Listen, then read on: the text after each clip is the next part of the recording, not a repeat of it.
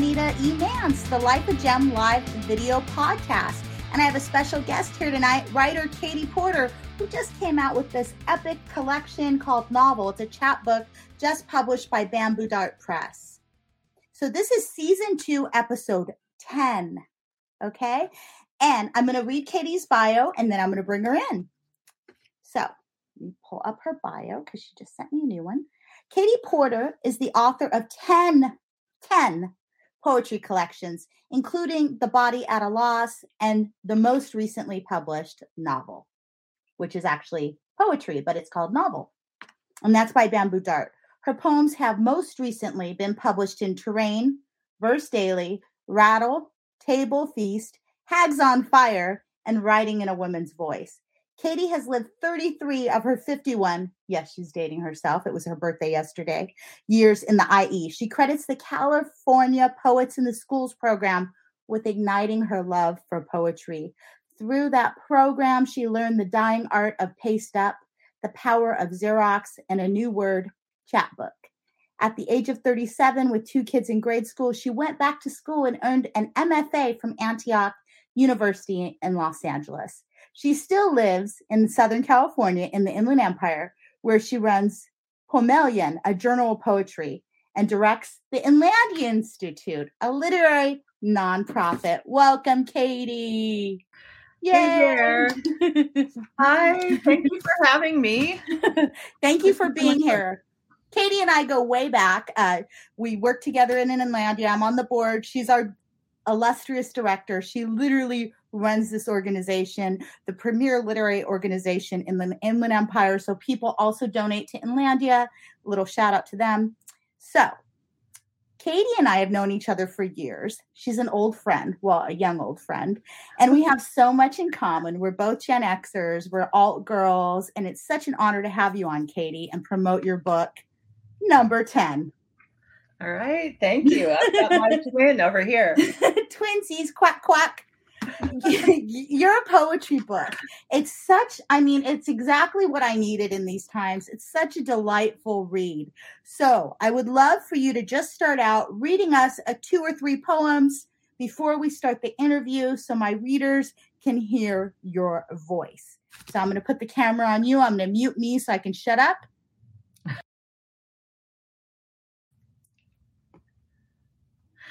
All right, then. Hi. Hi, everybody. Um, I will read you three kind of different poems from the book.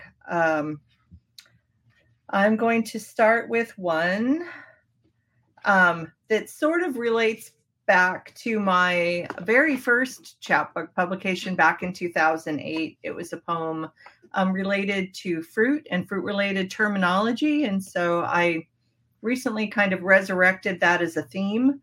And uh, there is something called an apple polisher.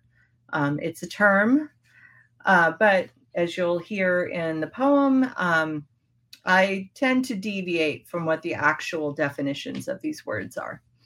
So this poem is called The Apple Polisher.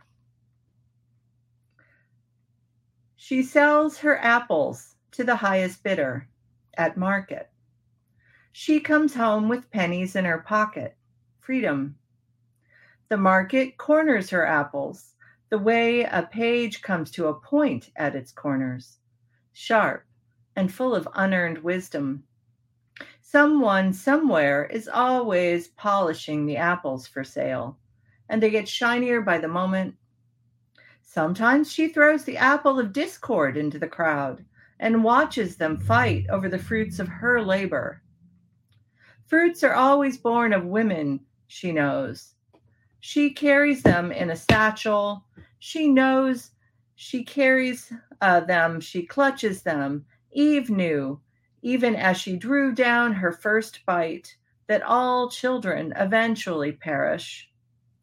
Drosophila hover over the windfall. Every fleshy fruit is derived of an ovary with child. She adores the process, not the product. Her apples cry at being sent to market, but she can only bear so much. They are too sweet. There are those who would not partake of her apples if they knew where they came from. They too were her apples once, now seeded into tree. Her calyx aches with every bite of their bitter butter. So that's poem number one. Um, I think I'll read you. Oh, how about this one? Um, the proper care and housing of stories. I keep mine in a paddock. When I take them out, I hold them close to the body like warm laundry. They squirm and wriggle and try to break, break free. The stories sometimes push through the fence, the one that I use to contain them. Other times, I deliber- deliberately leave open the gate a smidge. They think they're escaping, but there is always the horizon to rein them in.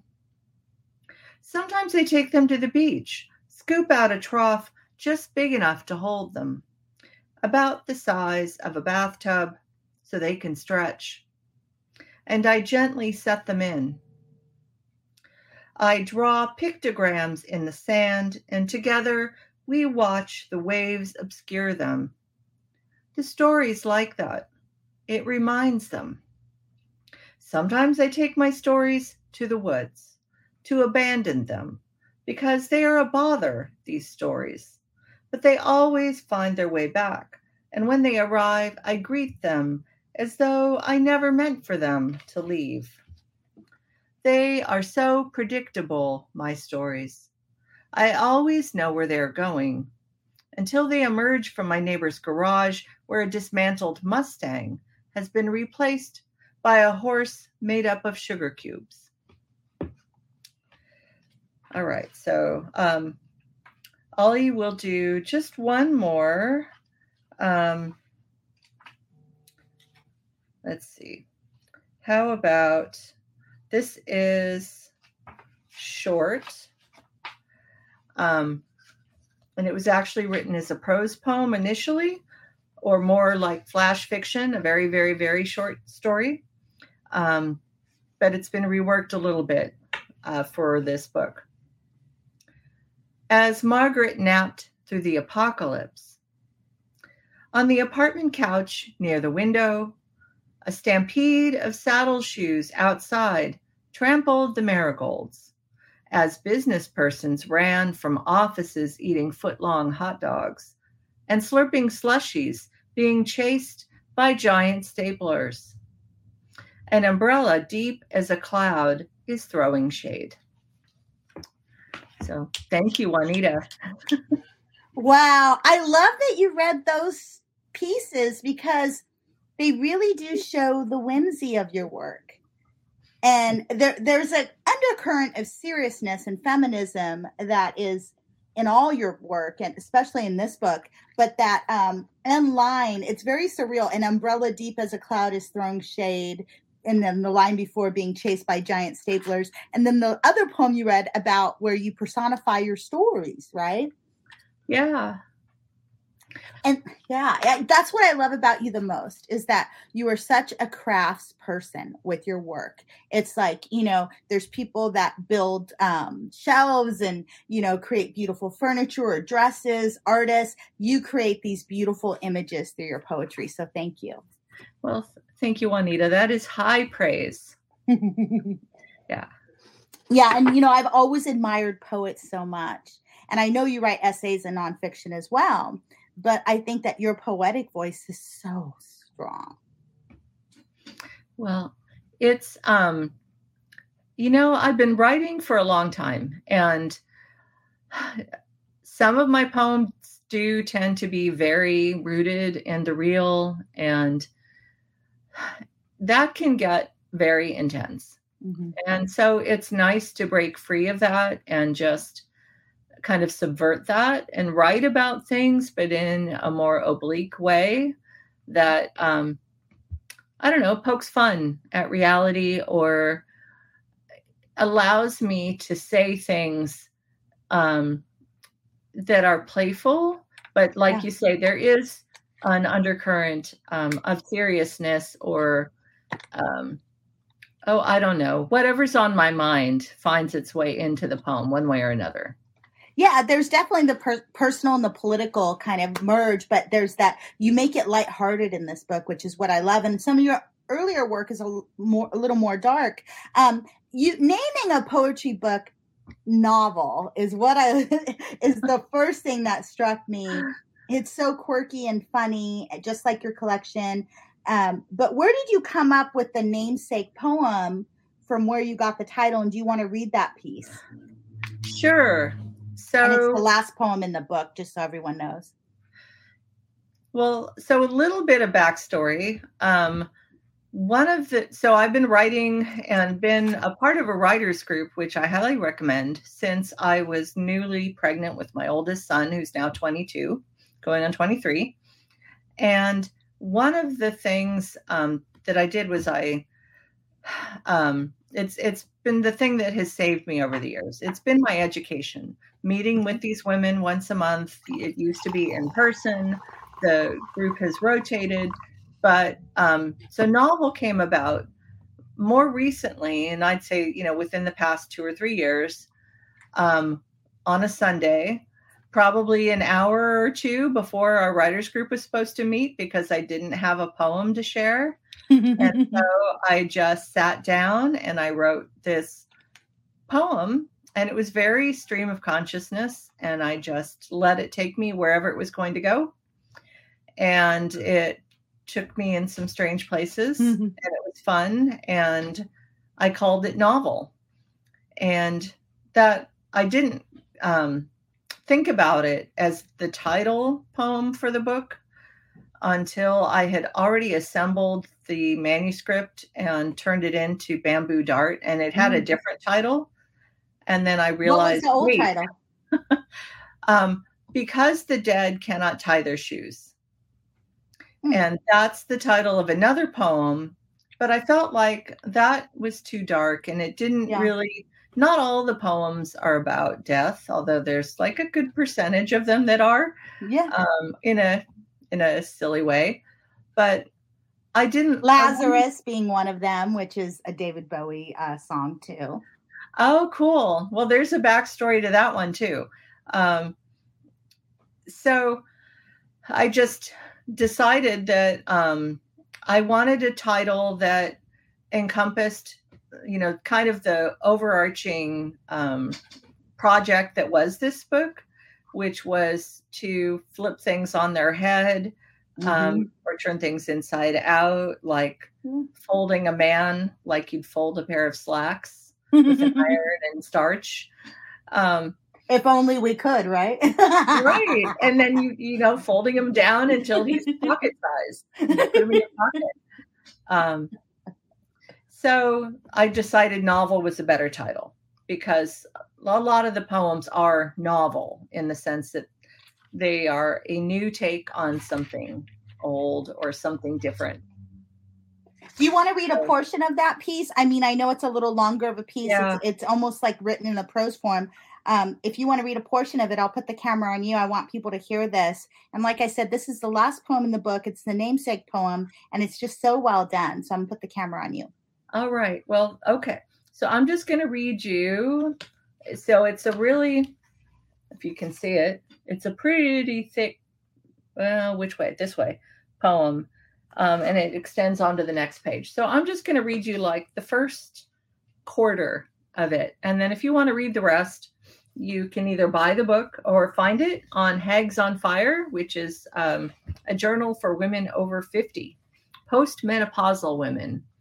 Um, that is a, a word that I think we should all get comfortable with saying menopause, postmenopausal. Okay. Um, this is called novel. In the opening scene, the heroine, me, is hanging by her thumbs from a bridge. No, it is not meant to be comedic. My thumbs do not find this funny at all. As the camera pans wide, you can see that the heroine, me, is dangling over a serene river. Yes, I know that rivers aren't serene. Okay, in this case it is. Please bear with me. The river is gently flowing at her feet, and her feet are almost touching down. Yes, I know that's a very low bridge. Anyway, she lets go, and now she's in the river. All right, so that gives you a flavor for where I'm going with that. Um, yeah, and I, I love that. bridge. Okay. I love the narrator in this piece, how it's a she. And the, the thing that struck me most, and this isn't one of the questions I gave you beforehand, but it's the femininity in your work. And it's mm-hmm. not like this um, cute, darling femininity, even though it isn't a little bit but it's very subversive, like you said before. It's very much about femaleness and about femininity and about politics. Really, you have a poem that's called Disarming Sue. Mm-hmm. And it really made sense to me with the recent Roe v. Wade decision and the political upheaval that we're going through, where we're taking away women's rights, right? We're almost taking mm-hmm. away our body parts in a way, or our control, our autonomy over that. Um, and it's that's um if you could just read that piece really quick i'm going to keep the camera on both of us but i think okay. i want people to hear that piece because i think it's really important for today um, that people realize how much of a tool poetry can be. It, it absolutely can be. So and Hags on Fire, as I'm searching for Disarming Sue, um, Hags on Fire, the issue that that poem appears in the theme for it was roles. Mm. And it was so I wrote when I submitted that poem, I was thinking about women's roles in society and how there is a lot of pressure on women, even, you know, especially those of us who both, you know, work full time mm-hmm. and also have kids or other responsibilities. And, you know, maybe we also have a partner, but there's um, a lot of expectations on us that is are not necessarily equally distributed among uh, the people in our in our household or our living unit. Um, but this this poem, "Disarming Sue," yeah, um, yeah, that emotional labor that we take on, all this labor that women do for free, whether it's organizational, at home, and at work, you know, I really do believe, um, at least in my law career, women make the best calendar attorneys because we're really good at multitasking. But on the other hand, sometimes female attorneys get pigeonholed into social worker roles. And it's like, shouldn't we all be good at that stuff? you know mm-hmm. so it's also about redefining um, and not taking advantage of women in a lot of ways and and you know, we give away a lot of free labor is the other problem. But anyways, I want you to read this piece. So, okay. So, um, disarming Sue. Isn't she charming? Each word is loaded with intent. See Sue. She is dangerous. Her phrases drip, weaponized. To disarm her, First, ask her to dance. Then, twist her arms until you hear a snap. Her arms will slip right out of her sleeves. Armless, she can take her place in line with the other girls, waiting to be fitted with a safer, more compliant pair. Yeah. Yeah. And well, Ruth is going to all right. Hello, Ruth. Give a little thumbs up there. I mean, that's mm-hmm. what it's about, right? It's about that idea of compliance mm-hmm. and taking away something from women. Like, how do you do that? And it's yeah. happened. I mean, yeah. it's frustrating, but how do you feel about that as a poet, about where we are um, as far as women's rights right now, where it's state by state? How can we say that, you know, these laws are relative by state? It's shocking, really. Yeah. Well, I am obviously pro choice. Um, and I am, I was appalled at the overturning of Roe v. Wade, but not, uh, not terribly surprised given the makeup of the Supreme Court right now. Um, I think that as poets, we have a voice and we should use it. And I Mm-hmm. think, especially as women poets, Yeah. we need to make ourselves heard. So, Thank you for that. I think that's really Yeah. important. Um, then the very next poem after disarming Sue, and um, I know we're giving away a lot of the uh, kitchen here as far as your work, but I, I really do think that you know these are poems you can read over and over. You know, and hearing you read them, you have a poem right after that called "Self Portrait in the Kitchen." As the wife without hands, what what does that stem from? Where'd you get the impetus for that poem? um, you know, I so that poem actually was published first in a different chapbook that I wrote called "The Body Like Bread," which were I don't know, they're all food poems or kitchen poems. Um, a lot of them were written on my phone, which keeps going off on me, of course. um, and oh, okay. Shoot. Yeah, people are having trouble getting into uh, one of the workshops. So there goes my Yeah. workout going on. Um, so hopefully Janine can help them. Um, never ends. it you are on call all I the am. time. Okay, so trying to put my brain poet bat, hat back on, take my work hat off for a minute. Um, so sorry, Francis, if you're out there. the um, most of those poems in that chapbook were written on my phone, standing either in the kitchen waiting for food to cook, or you know waiting for something because I've got kids, I've got a husband, and I have had to at that time I was just trying to find time to write wherever I could. Yeah. We do that, and so this poem was written in that. you and. I are like the the textbook examples of writing where we can and when we can, right? Yep. Yep. Although, you know, I've had inspiration from other people like Susan Straight, who I've Mhm. heard um, talk, give talks and talk about how she wrote, you know, at soccer games and, you know, waiting in the car for her kids to get out of school. Uh, but I don't write longhand. Otherwise, I'd never be able to read any of my poems. Yeah. I write, um, I type them. Otherwise, they're illegible. And, And there you is something different. Um, I write all my blogs on my phone, and I, you know, I wrote a, a essay about like how you find time to do all these different things when you have a full time job. And I think part of it is like you said, if you're cooking something and you're waiting for a timer to go off, got five ten minutes. You can do a free ride in that time. And I really want to take a class with you where you put some of where you. I I know you don't teach, but I think you really Yeah. should teach a class. I would love to take a poetry class with you and I love how you have these thematic themes in your work. I, I so many poets.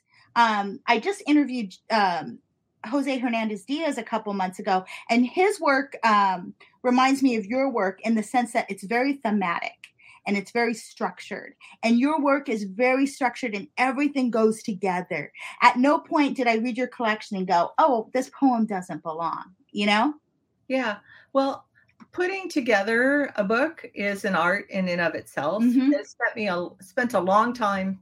I spent a long time putting it together, rearranging things. It's like rearranging the furniture until you find the right arrangement. Um, so yeah, and it and writing on your phone is different from writing longhand. Is different from Mhm. writing on your um, computer with when you can type and use the full keyboard. Um, and I think it brings something different out of you depending on your method of writing. So- Yeah, and on that same note, um, we talked about how there's this theme of death, and there's Mhm. also the theme of food, of forest, of foraging, decay, but also with that undercurrent of lightness um, and whimsy. How did you decide to put all these poems in this collection? And how did you find? Because we, I titled this series, this episode, uh, finding your creative voice, because I think you're really a master at that that there's a creativity here, but there's a consistency and there's a thread that runs through. And I think that's really important when you're reading a collection of poetry that the voice carries through. How do you do that? Well, I write in a lot of different modes, like I mentioned earlier. And it's um, so the true story of how these came about is they were part of a larger manuscript that was basically everything in the kitchen sink. And I wanted to have more of a mixtape approach. Like, here Mm. are all the poems I've written over the past few years. And I sent those off to the publisher who published my book, Body at a Loss. And uh, they said, um, nope, this isn't working. And so when they sent it back to me, I looked at it and I realized, okay, there really are like different modes in here. And I peeled them apart and I said, okay, now I've got these sort of whimsical poems and they're going to be one thing. And then I've got these more serious, like parenting, family, marriage poems, and they're going to be something else. And I I lo- I would love to teach a workshop. I have taught lots of workshops over the years um, for all ages, um, and I am I'm leading a workshop right now on revising and submitting your work, which part of that process is deciding what poems would go into a manuscript, and I I think that that's part of the fun part of Mhm. putting a manuscript together. You see what you've got and then if you lot- find that there's some kind of cohesion there but maybe you're missing uh, maybe there are a couple of holes in what would be sort of a narrative arc an overarch arching narrative then you can write to that and i have i have done that um And that idea of the kitchen sink, I think that's really interesting because I had this book of poetry called that I called categories, and I broke it up: mother, father, husband, um, myself, like different categories of family. And then I took a portion of that and put that, and I it, I submitted it. Nothing happened, and then I Yeah. took a portion of it and put it in my memoir. But I had to really piece out only those poems that made sense with my memoir that told a different part of the story of my of my young adult memoir and i think that i think really being part of inlandia and you put together books for a living for inlandia i mean Yeah. that must help don't you think I do I do think so. Um, I've read a lot of manuscripts over the Mhm. years. I've seen a lot of different strategies of arranging things, you know, and all different kinds of manuscripts. Um, but it it comes down to cohesion, and it's also sort of like a kaleidoscope. You, you know, it's all the same view, but from different angles, and you don't want it to be totally fragmented and Mhm. hard to um, hard to make sense out of because that's not a very good reader experience. You want the reader to want to continue to turn the page. And um, you also don't want to fall victim to you know all your weak poems letting them stay. You do need to know when to cut and when you know when something isn't working even if you love it or even if you feel like it is it is filling a, a gap in there you have to know you know it's it's got to go somewhere else or it needs work. Yeah definitely. I think that you know it's it's tempting to not um you know kill your darlings for want of Yeah. a better term but you have to you know? I, I really i have a lot of poems that i would never publish. They're just it's not that they're crap but they're just not you know there's a certain level that a poem has to rise to i think to be publishable. That doesn't mean that you throw it away you just keep it in your arsenal maybe you revise it later. How so what is your favorite poem in the book out of all of these? And then if you want Oh. to talk a little bit about the form um this shortened form how hard was that? Okay. Oh favorite. Um let me i you know it's like telling me to pick my favorite child I, I don't know if i can yeah I suppose. Well, so I have a poem in here. I do. I mean, there are a lot of them that I love, um, but and there are some of them that you know I don't love as much. Maybe. Um, so you didn't hear that poems, um, but it's called "How to Teach a Cat to Type." will you read that Yeah. one Yeah, sure.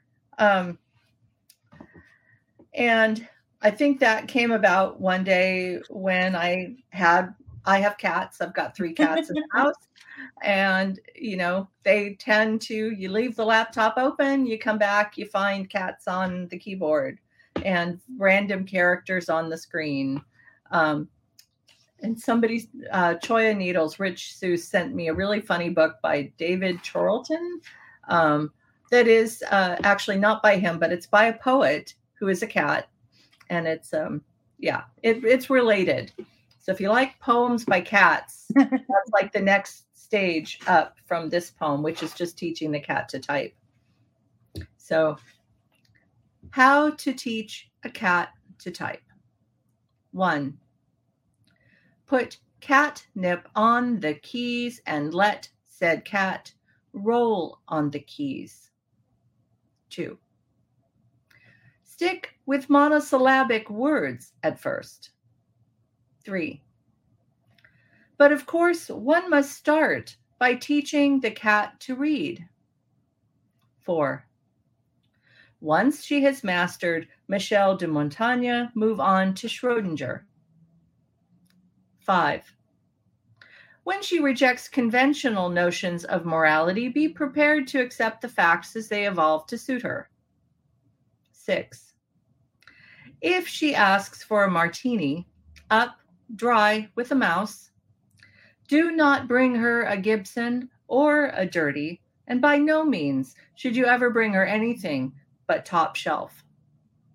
7 do not allow her to wallow in existential crisis. Instead, remind her that you long ago swapped kibble for squab and bring her another drink. 8.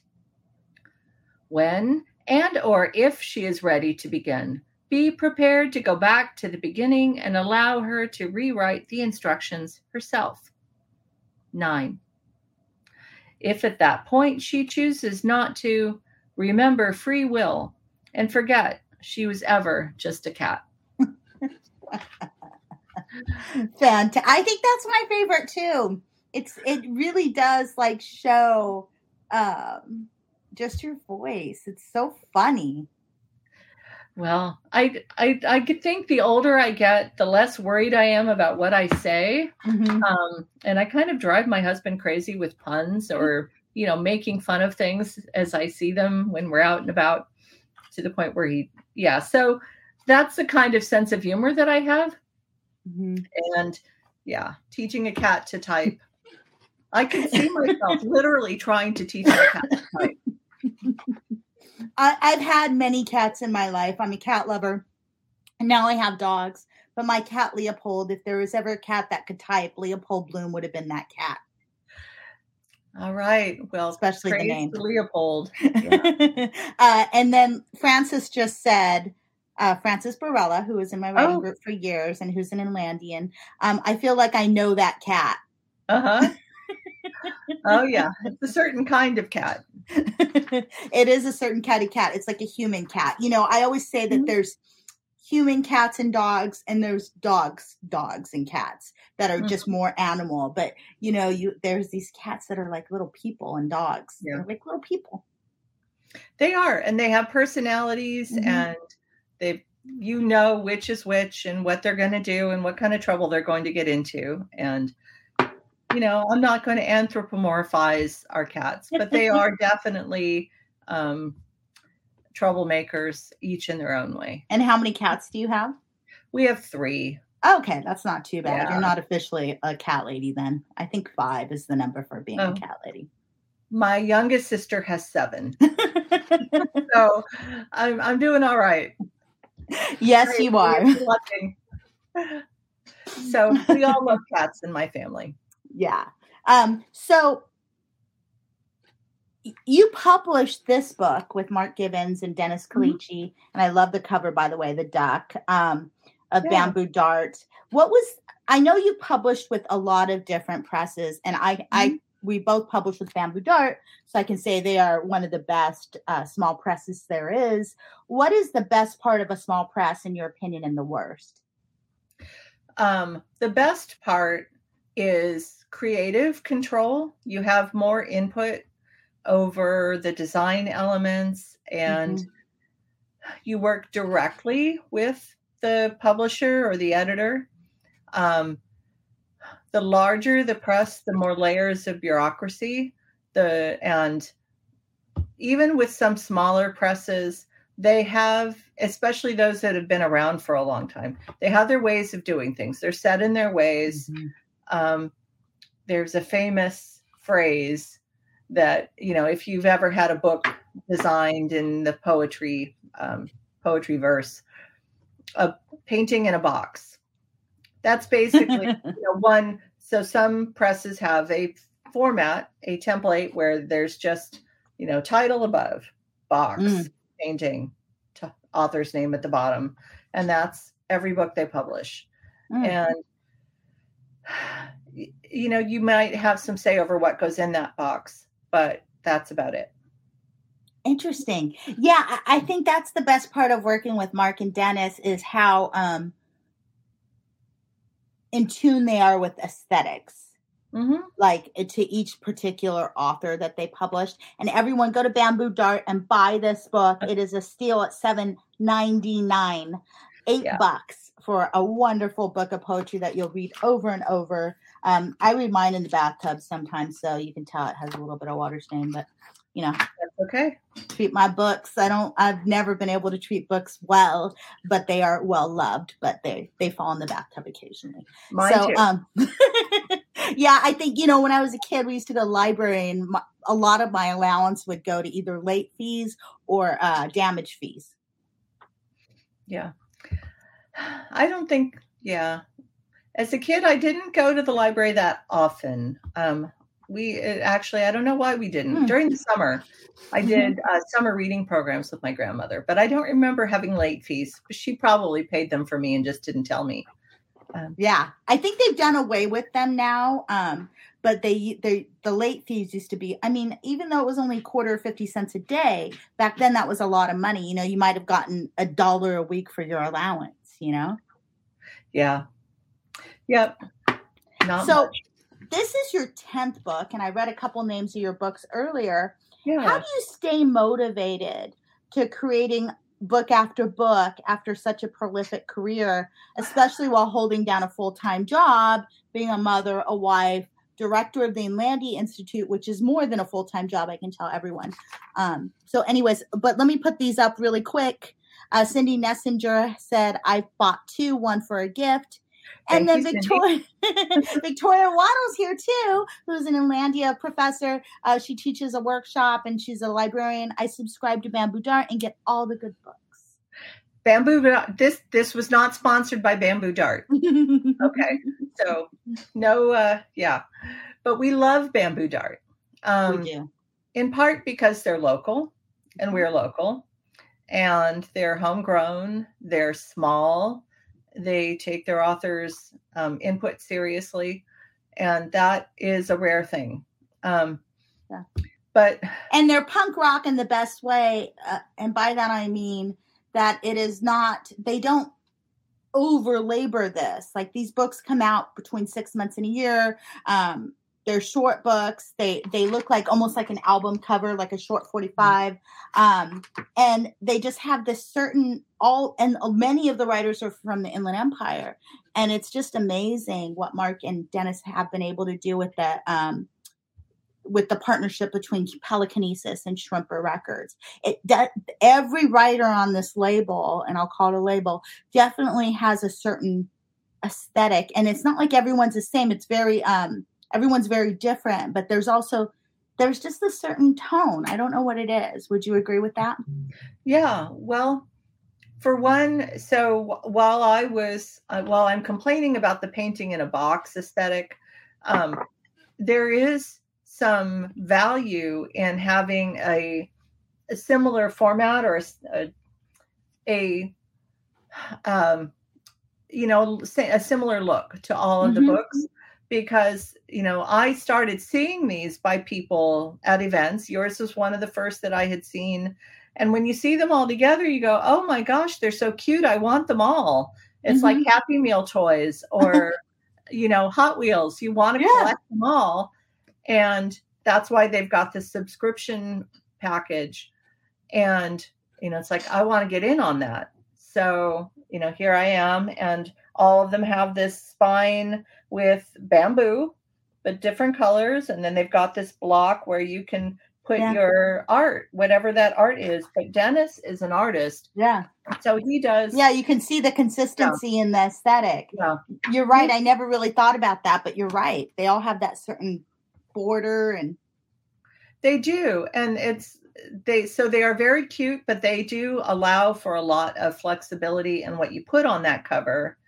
Um, Dennis will often draw the cover art, but sometimes you use they use their own art. Like Cindy Rinne, she's a fiber artist, and I know she used some of her um, fabric uh, art as her cover photographs of that. So again, it's about what the vision, what the author's vision is. Yeah, and I know that uh, Stephanie Barbé Hammer's just came out. I think I have it here in a box. Uh, city Slickers, you know, and it has like a cover of a, a city yeah. on it. And so, yeah, it's it's it's consistent, but everything's very eclectic too. And that's what I mean mm-hmm. by punk rock. Like, it's just very just creative, very yeah. creative. And but I love chapbooks. I think um, mm-hmm. you. I don't know how long we go, but I know you asked me um, the question yeah. about how do I stay motivated. But I'm I'm writing all the time.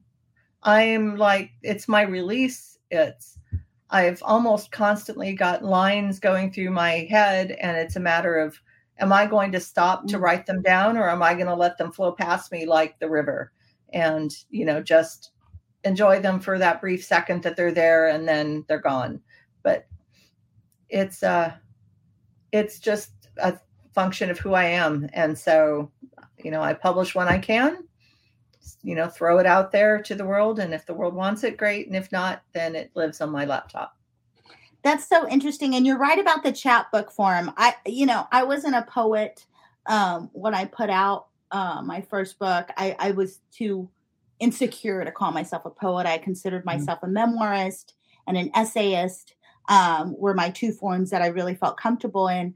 But I think there's something about that poetry chapbook and messing. And the other thing Bamboo Dart does, and they're a master of, and they're one of the first people to, not the first, but one of the first people to really put collections together, a number of this books that play with the idea of a chapbook and what a chapbook can be, you mm-hmm. know, and whether it has to you know, poetry, memoir, essay, uh, true stories. I mean, it's all music memoir. Uh, Peter Cherches wrote a music memoir. Um, and I, I love what you said earlier about the mixtape.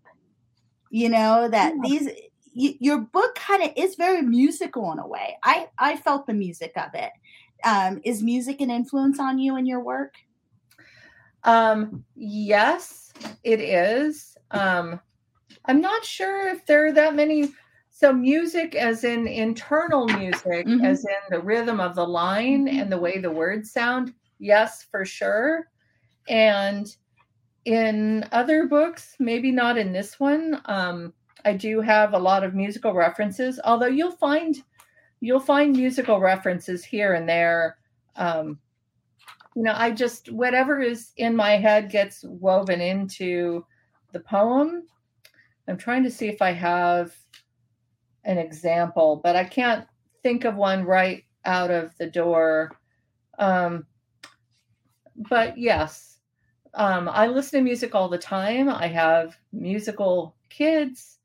Um, I was, you know, I sang all growing up, all through high school, from, you know, elementary school through, you know, senior year, and then actually and beyond so music has been a part of my life and music is a part of our household. So it definitely finds its way in. Yeah, I can hear it in your in the musicality of your poetry. Not that the theme is music, but there is like this tinkle to your work where um, it's almost like wind chimes, where I can just hear the musicality, especially when you read it aloud. And I love hearing work aloud. I always have. Um, I love going to readings. I love hearing people read. And I know not everyone's comfortable with reading.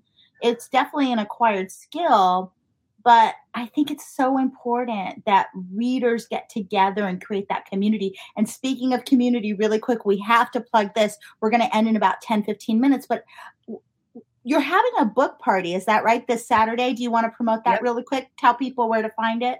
Sure. Um, so it is going to be at Back to the Grind and Riverside Coffee House in Riverside. Yep. Uh, hi, Darren, if you're watching. Um, Darren is the proprietor, and he is a wonderful guy, and he's letting us. They have a very cool basement area that has a stage and tables and chairs, and it's a great space for a reading. Um, I've been very COVID friendly, though. I, I want people to wear masks, so please wear your mask if you if you come, especially right now, given um, you know, the current state, but there will be snacks and goodies and there will be, um, it will be participatory. Uh, I'm not going to tell you what that is, but just be prepared and do, um, if you want to be there, there is an Eventbrite page for it. Let me see if.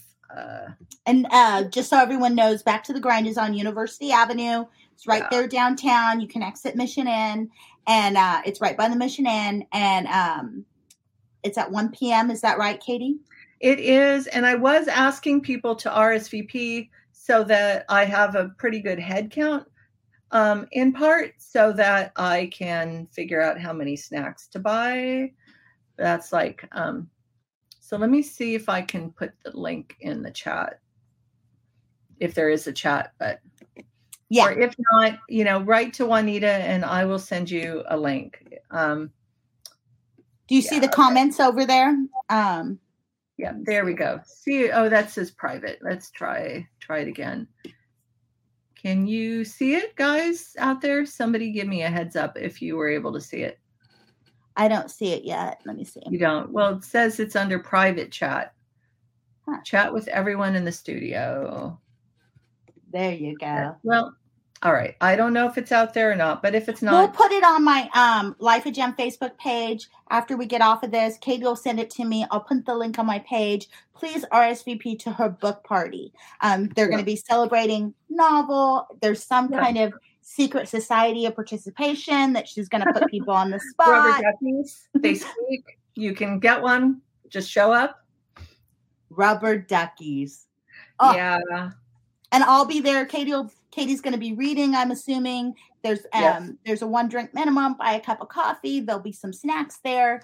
Um, so we have about ten more minutes. So I have a couple more questions. Yeah. Um, we have a lot of people who are watching who are trying to publish their first book or their second book. What is your best advice for someone who wants to publish? Do you think contests are the way to go? Do you think that getting an agent is the way to go? No, not in my opinion, but that's my opinion. Um, what do you think is the best route to publication? Like you, they have a manuscript in hand, whether it's poetry, memoir, essays, short stories, whatever it is, fiction. What do they do with it? Like, where do you, because you know, no yeah. one teaches you this no, no one. And there's no one way to do it either. And that's true. And I think uh, it's a qualified, you know, it depends. If mm-hmm. it's poetry, there are tons of publishers out there, everybody from indie presses. I love if you are women identifying, um, look up Dancing Girl Press, run by Kristy Bowen. She's a one woman show and she publishes beautiful chapbooks. Um, and she does it all. But they don't have ISBNs, mm. but they are sold through her shop. And I know, you know, all the cool. And what, just for people who don't know, what does it mean to have an ISBN or not have one? So, an ISBN is just a number that a book can be looked up by. And yeah, you all know what a barcode is. And so it's the number that's on the barcode and it's also usually on the copyright page of a book.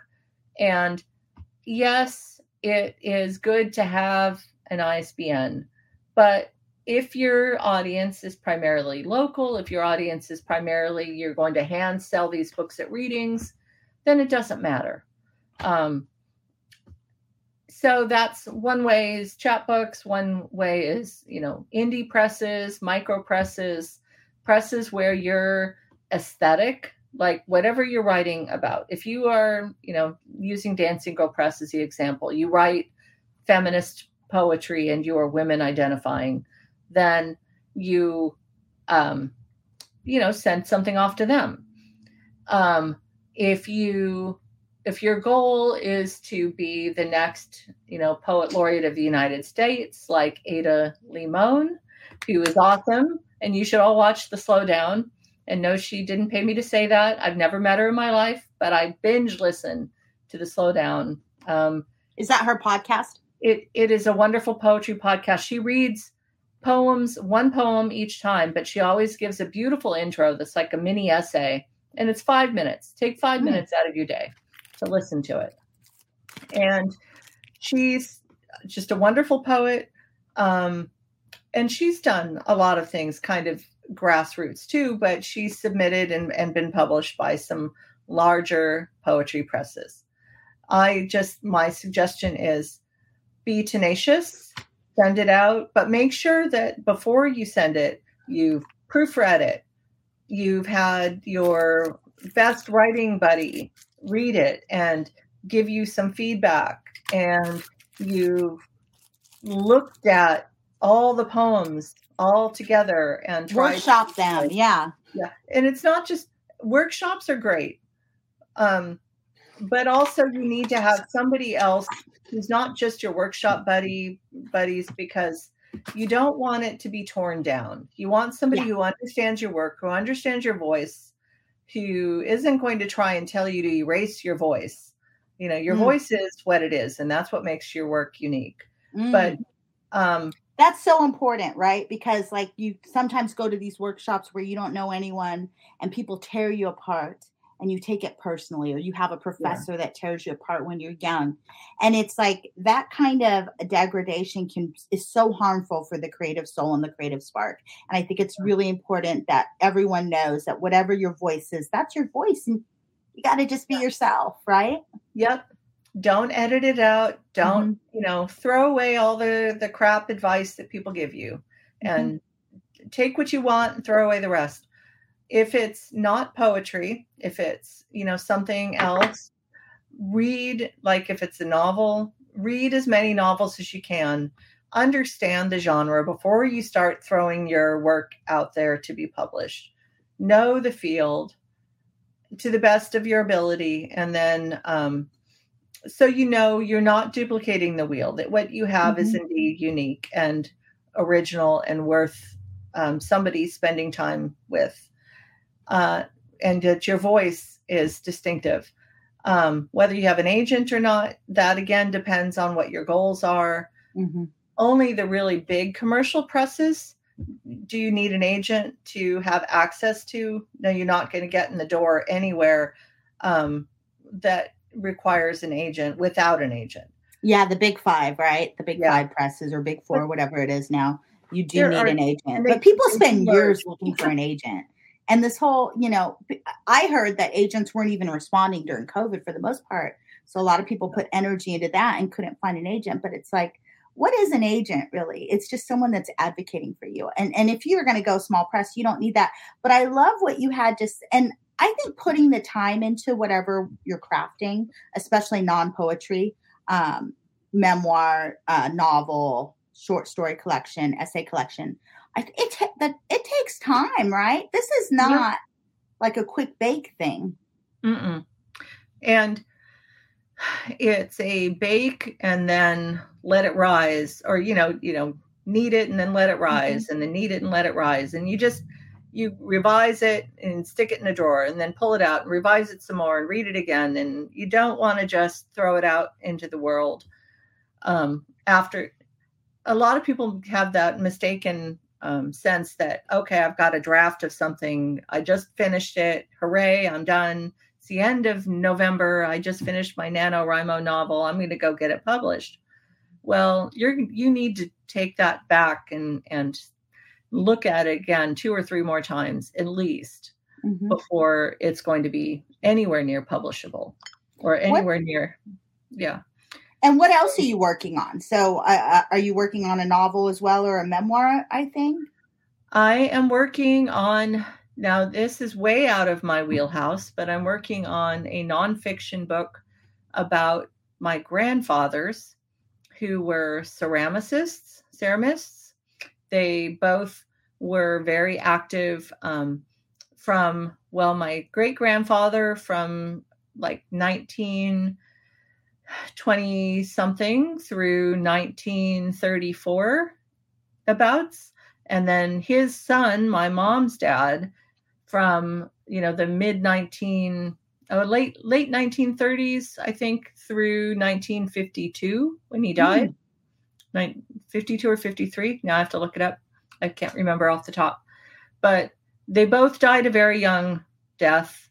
Uh, my grandfather was 36 no 39 Wow. and my great grandfather was 49 um, they were both at the top of their game in their field and they were both very influential in the field of ceramics.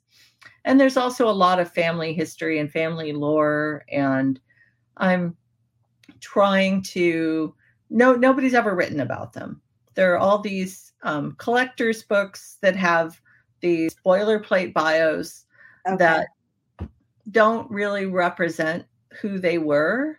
Like my great grandfather was a Fabian socialist. He was a vo- he was a vocal atheist at a time where that was not um, common.